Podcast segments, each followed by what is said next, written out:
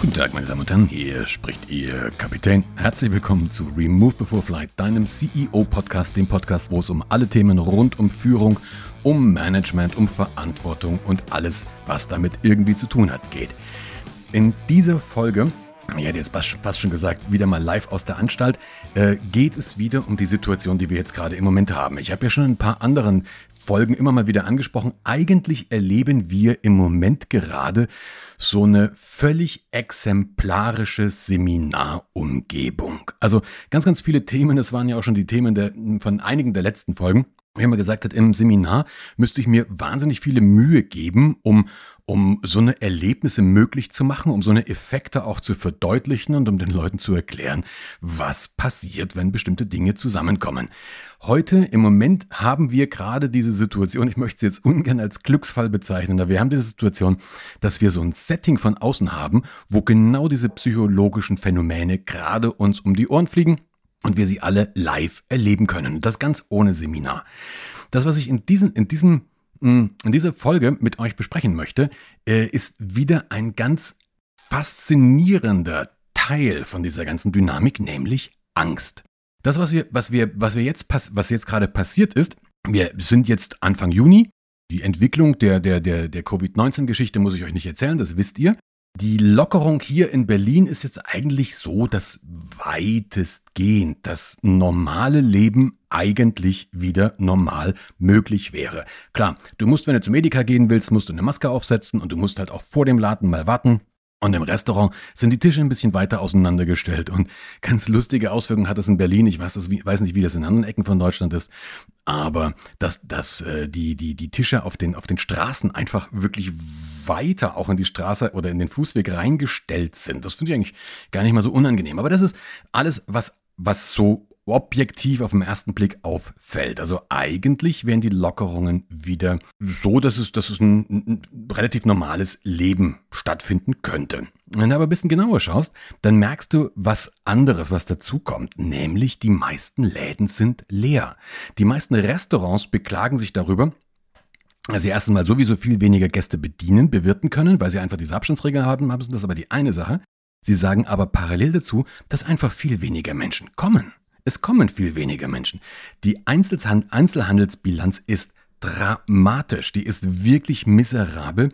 Die, die, die, die Kauf, wie sagt man das? Kauf, Kaufbegeisterung, das Gegenteil davon, die Kaufzurückhaltung, Kaufzurückhaltung ist dramatisch. Die Kaufbegeisterung oder der Kaufwille ist, ist nicht vorhanden. Das Konsumklima, genau, das war das Wort, nach dem ich gesucht habe. Konsumklima ist ehrlich gesagt beschissen. Woran liegt das? Die Leute könnten end endlich wieder, sie könnten auch was kaufen. Sie haben auch die letzten sechs Wochen kein Geld ausgegeben oder zwei Monate fast kein Geld ausgegeben. Also eigentlich müssen sie auch, oder viele was übrig haben. Sie tun es aber nicht. Und das ist ein Effekt, den ich bei mir selber natürlich auch beobachte. Also auch ich habe im Moment relativ wenig Bedürfnisse, gerade mir irgendwelche Dinge zu kaufen. Woran liegt das? Der Grund ist ein ganz einfacher. Angst. Das klingt vielleicht jetzt ein bisschen platt, aber es ist etwas passiert in dieser ganzen, in dieser ganzen Entwicklung dieses, dieses, diese, diese, ja, nennen wir es Krise, das, was mit den Menschen passiert ist. Es ist nämlich, es gibt in meinen Augen zwei verschiedene Viren. Das eine ist der rein medizinische Virus, der reine medizinische Covid-19-Virus. Und das zweite ist aber dieser Angstvirus. Der Covid-19-Virus, der wirkt auf den, auf den Körper, der Angstvirus wirkt aufs Hirn. Der Covid-19-Virus, der ist messbar, der ist nachweisbar. Dagegen gibt es Antikörper. Da kannst du sehen, ob jemand damit infiziert ist oder ob jemand nicht damit infiziert ist. Bei dem Angstvirus siehst du das nicht. Er ist einfach nur da. Was aber passiert ist über die letzten Wochen und Monate, wir haben so viel negative Botschaften bekommen, dass sich das bei den Menschen irgendwie implementiert, eingebrannt hat. Was ich jetzt immer wieder höre, die Welt wird anders sein als vorher. Wer sagt das? Es gibt schon wieder Null Proof. Ich sage auch nicht, dass es nicht so ist, aber es wird so, es wird so gesagt, es wird nie wieder so sein. Reisen werden nie wieder so sein. Veran Veranstaltungen werden nie wieder so sein. Wer sagt das? Das ist schon wieder eine Hypothese und ich glaube, ich habe mich in den letzten Folgen schon hinreichend über den Unterschied zwischen Fakten und Annahmen und Hypothesen ausgelassen. Also Fakt ist, das sagt niemand was. Diese Angst, dieser Angstvirus macht aber was mit, macht, macht das mit uns? Den medizinischen Virus, den kann ich einschätzen. Also den medizinischen Virus, da kann ich sagen, wir haben, ich habe heute, vorhin gerade bevor ich angefangen habe, diesen Podcast einzusprechen, wir haben heute knapp unter 8000 aktive aktive Covid-19-Fälle in Deutschland. Unter 8000. Das ist extrem wenig. Ich kann mich daran erinnern, dass wir als ich angefangen habe, diese Zahlen zu mehr, mehr anzuschauen, hatten wir 65.000. Das geht also wirklich kontinuierlich und zwar relativ steil nach unten. Wir haben relativ wenig aktive Fälle.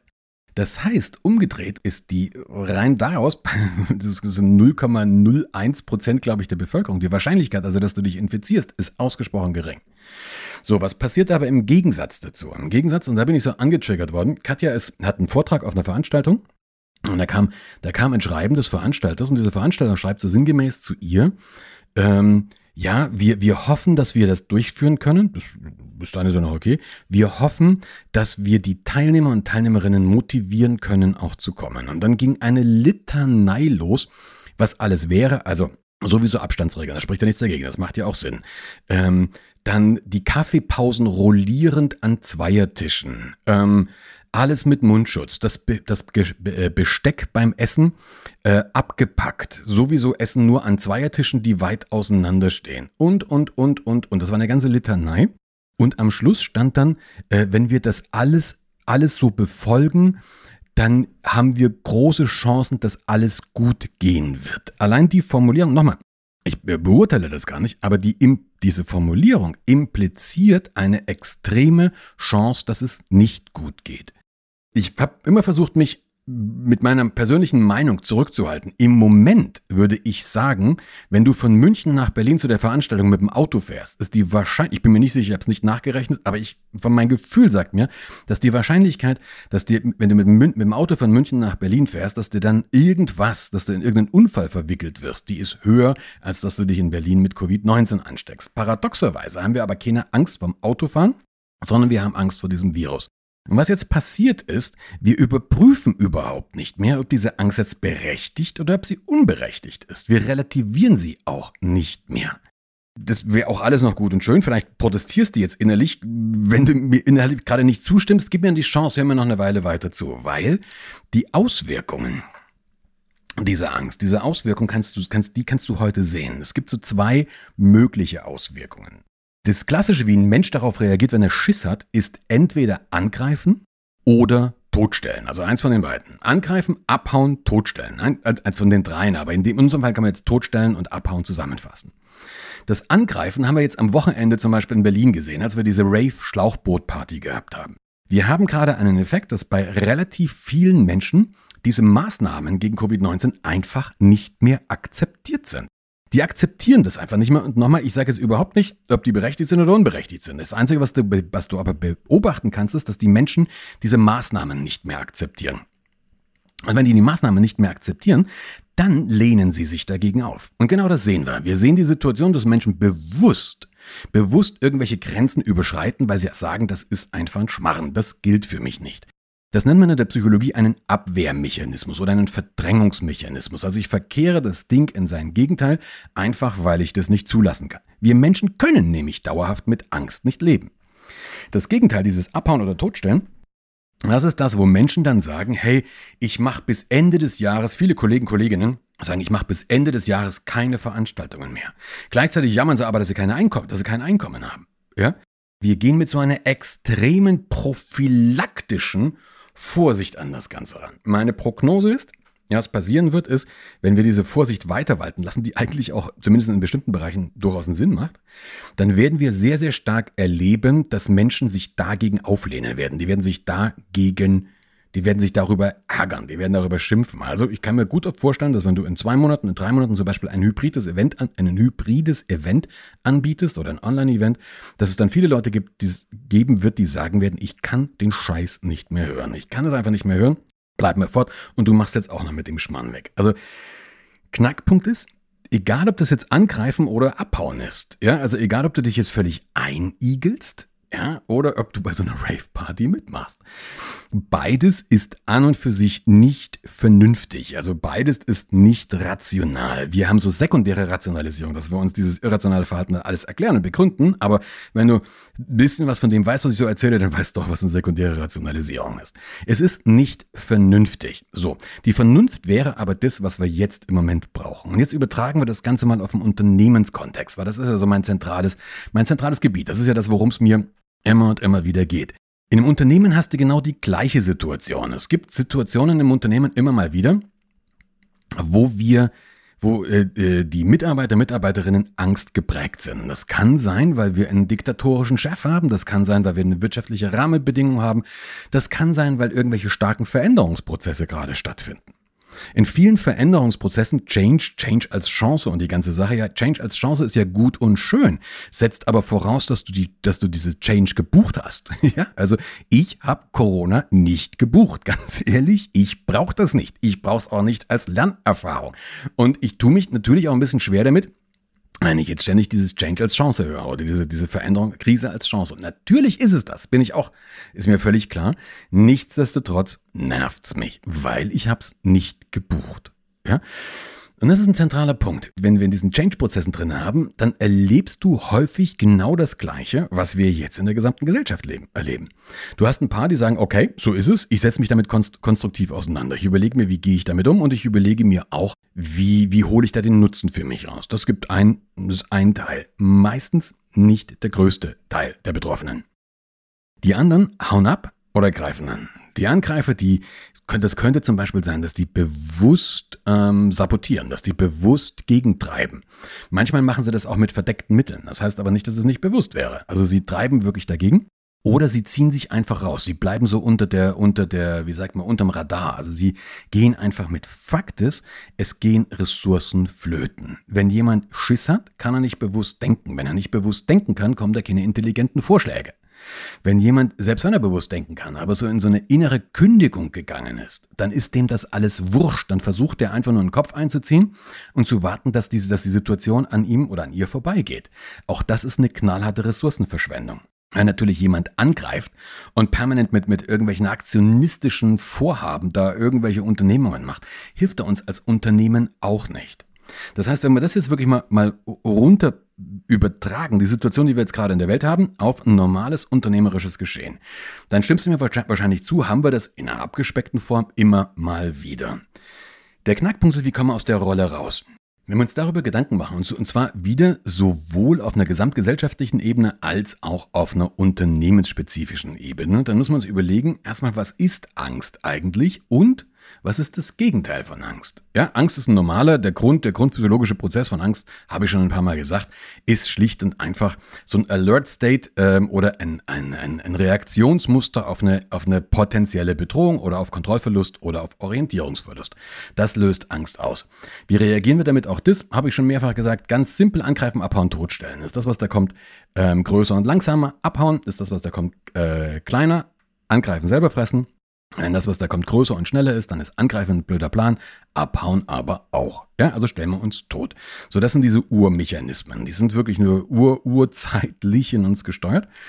Wir wenden sie aber halt immer noch an. Wir wenden sie deswegen an, weil das Großhirn einfach mit dem Stammhirn sich unterhält und in dem Fall sagt das Stammhirn halt die Klappe. Die letzten zwei Millionen Jahre, wenn wir gesagt haben, was du, wenn wir gemacht haben, was du gesagt hast, waren wir danach immer tot. Ja, also das kommt so eine, kommt so eine unvernünftige Reaktion rein. Das ist Angst. Was ist das Gegenteil von Angst? Wenn ich Menschen frage, was ist für dich das Gegenteil von Angst, dann höre ich ganz häufig Mut. Und das ist falsch. Das Gegenteil von Angst ist nicht Mut. Überhaupt nicht. Das hat miteinander nichts zu tun. Das Gegenteil von Angst ist nicht Mut. Das Gegenteil von Angst ist Vertrauen. Und in der Unterscheidung liegt finde ich schon ein großes Stück der Lösung. Es geht nämlich nicht darum, mutiger zu werden. Mut wäre diese Rave-Party, wo die alle Riesenpartys machen. Mut sagen sie, das gibt's alles nicht, das betrifft mich alles nicht, ihr werdet schon sehen, ob ich das kriege. Ja, und ich setze mir einfach über alle Sachen hinweg. Das wäre Mut. Ähm, Mut in seiner übersteigerten Form ist Heldenmut. Und das Blöde ist, Helden sind am Schluss immer tot. Ja, ich weiß nicht, ob das, ob das mir bewusst ist. Die Helden sind am Schluss immer tot außer Chuck Norris und Bruce Willis. Aber wenn du weder Chuck Norris noch Bruce Willis ist, überleg mal, ob Mut wirklich so immer so ein guter Plan ist. Vor allen Dingen, wenn er übersteigert. Also das Gegenteil ist nicht Mut, sondern das Gegenteil ist Vertrauen. Und jetzt kann ich mir überlegen, okay, hm, was ist denn die Basis für Vertrauen? Wie kann ich denn Vertrauen aufbauen? Und wie kann ich das vor allen Dingen in so einer betrieblichen Situation? Ja, mir geht's ja in dem Podcast nicht darum, dass wir mal wieder, dass ich der 15. bin, der die gesellschaftliche Situation oder Hundertste oder Tausendste der gesellschaftliche Situation bewertet, sondern ich möchte mit dir gemeinsam ja das ableiten, was heißt denn das für ein, für ein Unternehmen? Das bedeutet, wenn du in einem Unternehmen in einem Change-Prozess stehst, wenn du dann im Veränderungsprozess stehst, wenn du da in diesen Unsicherheiten bist und wenn du einfach wahrnimmst, dass die Leute Angst haben, dann musst du Vertrauen schaffen. Vertrauen schafft man aber nicht, indem man sagt, ihr seid alles Schwachköpfe. Vertrauen schafft man nicht, indem man sagt, wenn du Angst hast und Bedenken hast, dann bist du ein Verschwörungstheoretiker. Vertrauen schaffe ich auch nicht, indem ich sage, wenn du nicht meiner Meinung bist, dann bist du ein Problemleugner. So Leute schafft man kein Vertrauen. Das Einzige, was man damit erreicht, ist wieder Widerstand. Das nennt man Reaktanz, der psychologische Widerstand. Dann gehen die Leute eben wieder in diese irrationalen Abwehrmechanismen rein. Zum Beispiel Rave-Partys oder in völlige Ignoranz des Problems und Sabotage und, und, und, und, und. Das heißt, das, was eben jetzt gerade auch häufig passiert ist, was mir wirklich Sorge macht, ist, dass sofort, indem irgendjemand etwas sagt, was der entsprechenden eigenen Meinung gerade widerspricht, dann wird der, der andere entweder als Schlafschaf tituliert oder als Verschwörungstheoretiker oder als äh, Corona-Leugner oder als was eben auch immer. Das halte ich für ein sehr, sehr großes Problem. So, wie baue ich jetzt, wie baue ich stattdessen Vertrauen auf? Der erste Schritt, deswegen habe ich gerade darauf so rumgeleitet, wenn, rumgeeiert, wenn ich Vertrauen aufbauen will, dann muss ich als erstes mal die Ängste zulassen. Das ist der erste Schritt. Wie lasse ich eine Angst zu? Indem ich den Leuten das Gefühl gebe, okay, deine Angst ist erstens nachvollziehbar. Ich habe jetzt bewusst nicht berechtigt gesagt, aber sie ist nachvollziehbar und ich höre dich. I hear you. Ich nehme dich wahr und ich höre dir zu. Zuhören hat nichts mit Recht geben zu tun. Verstehen hat nichts mit Zustimmen zu tun. Aber wenn ich Vertrauen schaffen möchte, dann muss ich verdammt nochmal erstens mal die Ängste kennen und sie zweitens verstehen. Und wenn ich die Angst nicht verstehe, dann müssen wir mal wirklich von unserem hohen Ross runterkommen und dann müssen wir sie uns halt erklären lassen. Dann müssen wir halt versuchen, es nachzuvollziehen. Du kannst eine Position nicht ändern, wenn du nicht diesen Menschen erstmal, bei sozialpädagogisch sagt man, da abholt, wo du abholst, wo er steht. Ja, wir müssen erstmal, wir müssen einen Common Ground haben. Wir müssen eine gemeinsame Basis haben. Also ich muss erstmal bei dir sein. Ja, dazu muss ich dir aber verdammt nochmal zuhören. Äh, in Unternehmen bei Change-Prozessen erlebe ich brutal selten, dass wenn wirklich sowas angeleiert wird, dass man wirklich ein Forum schafft, wo die Menschen ihre Ängste, ihre hm, Befürchtungen artikulieren können, ohne eben gleich wieder so stigmatisiert zu werden. Ja, dann bist du gleich ein Verhinderer, dann bist du, dann bist du nicht modern genug, dann bist du 80s oder was alles man sich für einen Scheiß anhören muss. Ja? Erster Schritt, Ängste abzubauen, Vertrauen zu schaffen, ist, ich muss den dieser Angst einen Raum geben. Ich muss den Leuten erstmal zuhören und ich muss verdammt nochmal versuchen, sie zu verstehen. In dem Moment, wenn ich das getan habe, dann können wir einen Schritt weitergehen. In dem Moment, wenn ich wirklich mit Menschen diskutiere, vor was genau hast du Angst oder über was regst du dich an, regst du dich auf, dann können wir einen Schritt weitergehen. Und da komme ich zum nächsten Punkt. Ähm, Vertrauen entsteht nicht über Sympathie. Das ist ein ganz, ganz wichtiger Punkt. Die Leute verwechseln das immer. Die Leute sagen ja, damit mir Menschen vertrauen, muss ich sympathisch sein. Das hilft. Das hilft, ist aber nicht the crucial condition. Das ist nicht das, was am Ende des Tages zentral ausschlaggebend ist. Vertrauen tun mir die Leute, wenn ich berechenbar bin. Ich muss berechenbar sein. Das heißt, meine, meine Reaktionen sollten in irgendeiner Art und Weise vorhersehbar und dann möglichst auch noch konsistent sein. Denk mal zurück an deine Schulzeit. Dein Lieblingslehrer war in den seltensten Fällen der netteste. Das war in den seltensten Fällen der Lieblingslehrer, sondern von den meisten von uns waren die Lieblingslehrer oder Lehrerinnen eher sogar die, die, die, die, die strengen, aber die waren konstant, die waren klar, die waren berechenbar, auf die konnte ich mich verlassen. Ich habe einen Lehrer gehabt, wenn ich, wenn ich wusste, wenn ich bestimmte Dinge mache, kriege ich von dem wirklich auf die Mütze. Also dann habe ich mit Konsequenzen zu rechnen. Ich wusste aber auch, wenn mir was passiert oder ich wirklich in dem Mist war, auch wenn der Mist, wenn der Mist selbst verschuldet war, dann hat mir der geholfen. Ja, der hat das nicht, ja, das ist eine Lernchance. Und er hat mich dann auch gescheit zusammengeschissen, aber er hat mir einfach geholfen. Der war für mich wirklich verlässlich. Ich konnte mich auf den, ich konnte auf den bauen. Diese Berechenbarkeit muss ich erstmal für mich selber darstellen. Hm, das bedeutet aber eben auch, dass ich mir klar mache, erstmal, wo will ich hin. Ich muss eine klare Orientierung geben. Wenn du in meinem Flieger sitzt, du hinten und ich vorne, und du hast das Gefühl, ich habe nicht die geringste Idee, wo ich hin möchte, dann kriegst du eine Panikattacke. Und ganz ehrlich, die ist wahrscheinlich dann auch berechtigt. Also ich muss als Leader, ich muss als Führungskraft und als Pilot den Leuten erstmal das Gefühl geben, ich weiß, wo ich hin will und ich habe auch eine Idee, wo ich da, wie ich dahin komme wenn ich die Idee nicht habe, also wenn wir uns in einer Situation befinden, wo ich es tatsächlich nicht weiß, wo so viele Unwägbarkeiten sind, dann brauchen wir was anderes. Und so eine ähnliche Situation haben wir jetzt. Keiner von uns kennt die Wahrheit. Keiner von uns kennt im Moment die Wahrheit. Keiner von uns kann wirklich sagen, so ist es. Keiner von uns kann hundertprozentig sagen, es kommt eine zweite Welle oder es kommt sie nicht. Wir treffen eine Entscheidung. Die Entscheidung ist aber wieder based on assumptions. Also die ist wieder ge äh, gefußt, die basiert wieder auf Annahmen. Es ist aber letztendlich eine Hypothese und kein Faktum. Wir brauchen die Hypothesen, ist klar, ja, um Entscheidungen treffen zu können. Aber wir sollten bitte nicht so tun, als wären wir im Besitz der gottgewollten Wahrheit. Das sind wir nämlich nicht.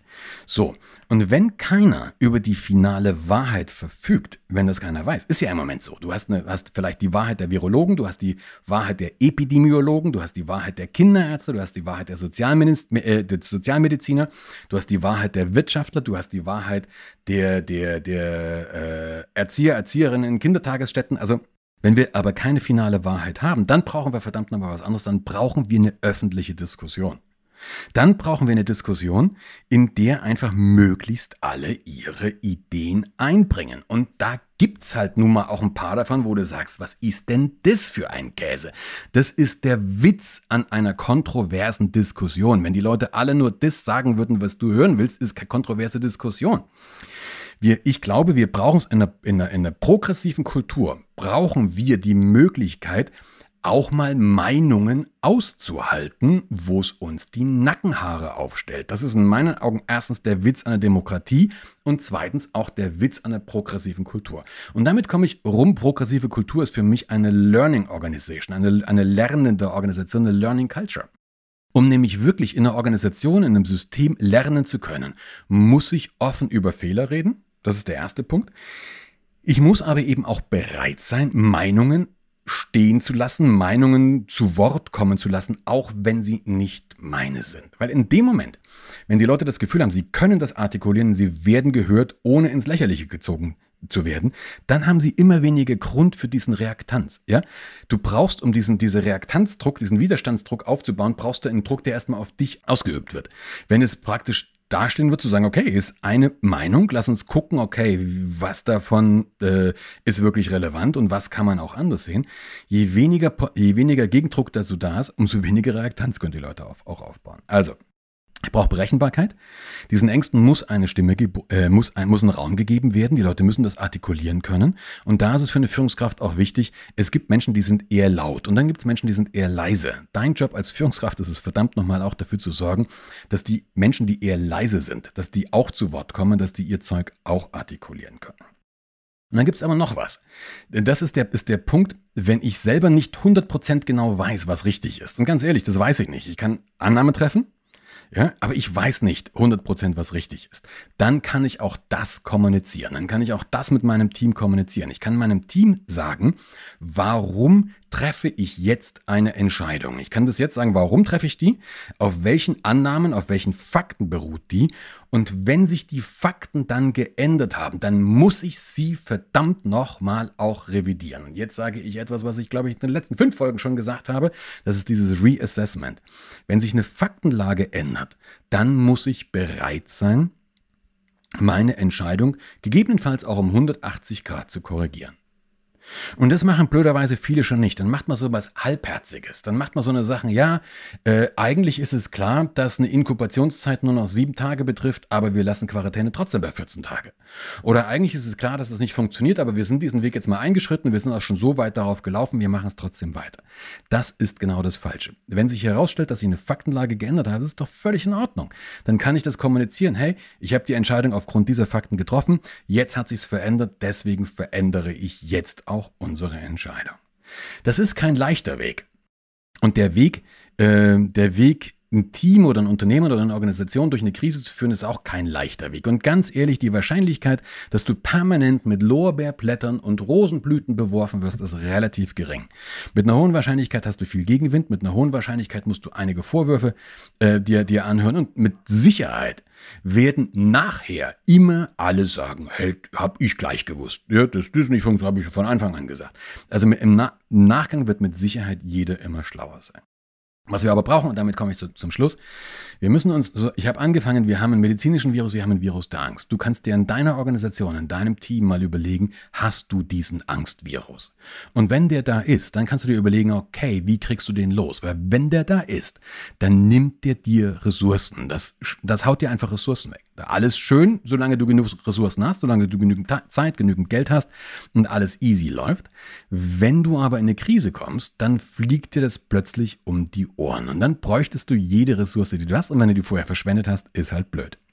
Also wenn du merkst, du hast diesen Angstvirus, dann kannst du über folgende Schritte nachdenken. Punkt eins ist, hörst du deinen Leuten wirklich zu? Oder rollst du die Augen? Bist du genervt? Bist du vielleicht von diesen Bedenkenträgern, ja, Bundesbedenkenträgern genervt oder wie auch immer wir die nennen oder diesen Erbsenzählern? Hören wir denen zu. Nochmal, zuhören hat nichts mit Rechtgeben zu tun. Verstehen hat nichts mit Zustimmen zu tun. Hören wir die zu, versuchen wir sie zu verstehen. Fragen wir vielleicht nach. Der zweite Punkt, dann kann ich mir die, muss ich mir die Frage stellen, bin ich wirklich berechenbar?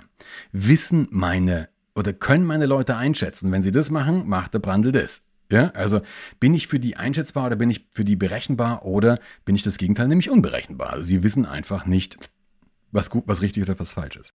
Der dritte Punkt, gebe ich Orientierung, also habe ich selber eine Idee, habe ich selber einen Plan, wo ich überhaupt hin will. Das ist auch außerhalb von der Krise zentral wichtig. Du kannst nämlich keine guten Entscheidungen treffen, wenn du nicht weißt, wo du, wo du langfristig hin willst. Und der letzte Punkt, stehe ich selber zu meinen eigenen Fehlern? Also welche Fehlerkultur haben wir? Stehe ich zu meinen eigenen Fehlern? Kommuniziere ich die? Gebe ich die gegebenenfalls zu? Zeige ich, dass auch ich nicht perfekt bin? Ja, ich mache mich dadurch natürlich angreifbar, aber ich mache mich auch signifikant berechenbarer und glaubwürdiger. Ja, natürlich, wenn ich ausschließlich falsche Entscheidungen treffe, dann sollte ich mir vielleicht mal über gute Berater Gedanken machen.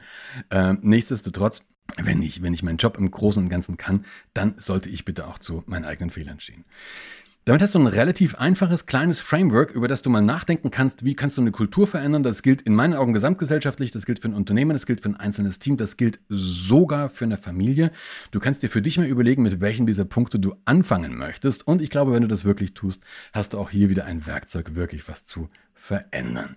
Wie immer, du kennst das Spiel. Wenn dir diese Podcast-Folge gefallen hat, freue ich mich wie immer über ein Like. Ich freue mich, wenn du das Ganze weiter empfiehlst. Und sonst, ansonsten hören wir uns sehr, sehr bald, nämlich in spätestens zwei Wochen, genau hier wieder. Lass es dir gut gehen und bleib gesund. Bis bald. Ciao.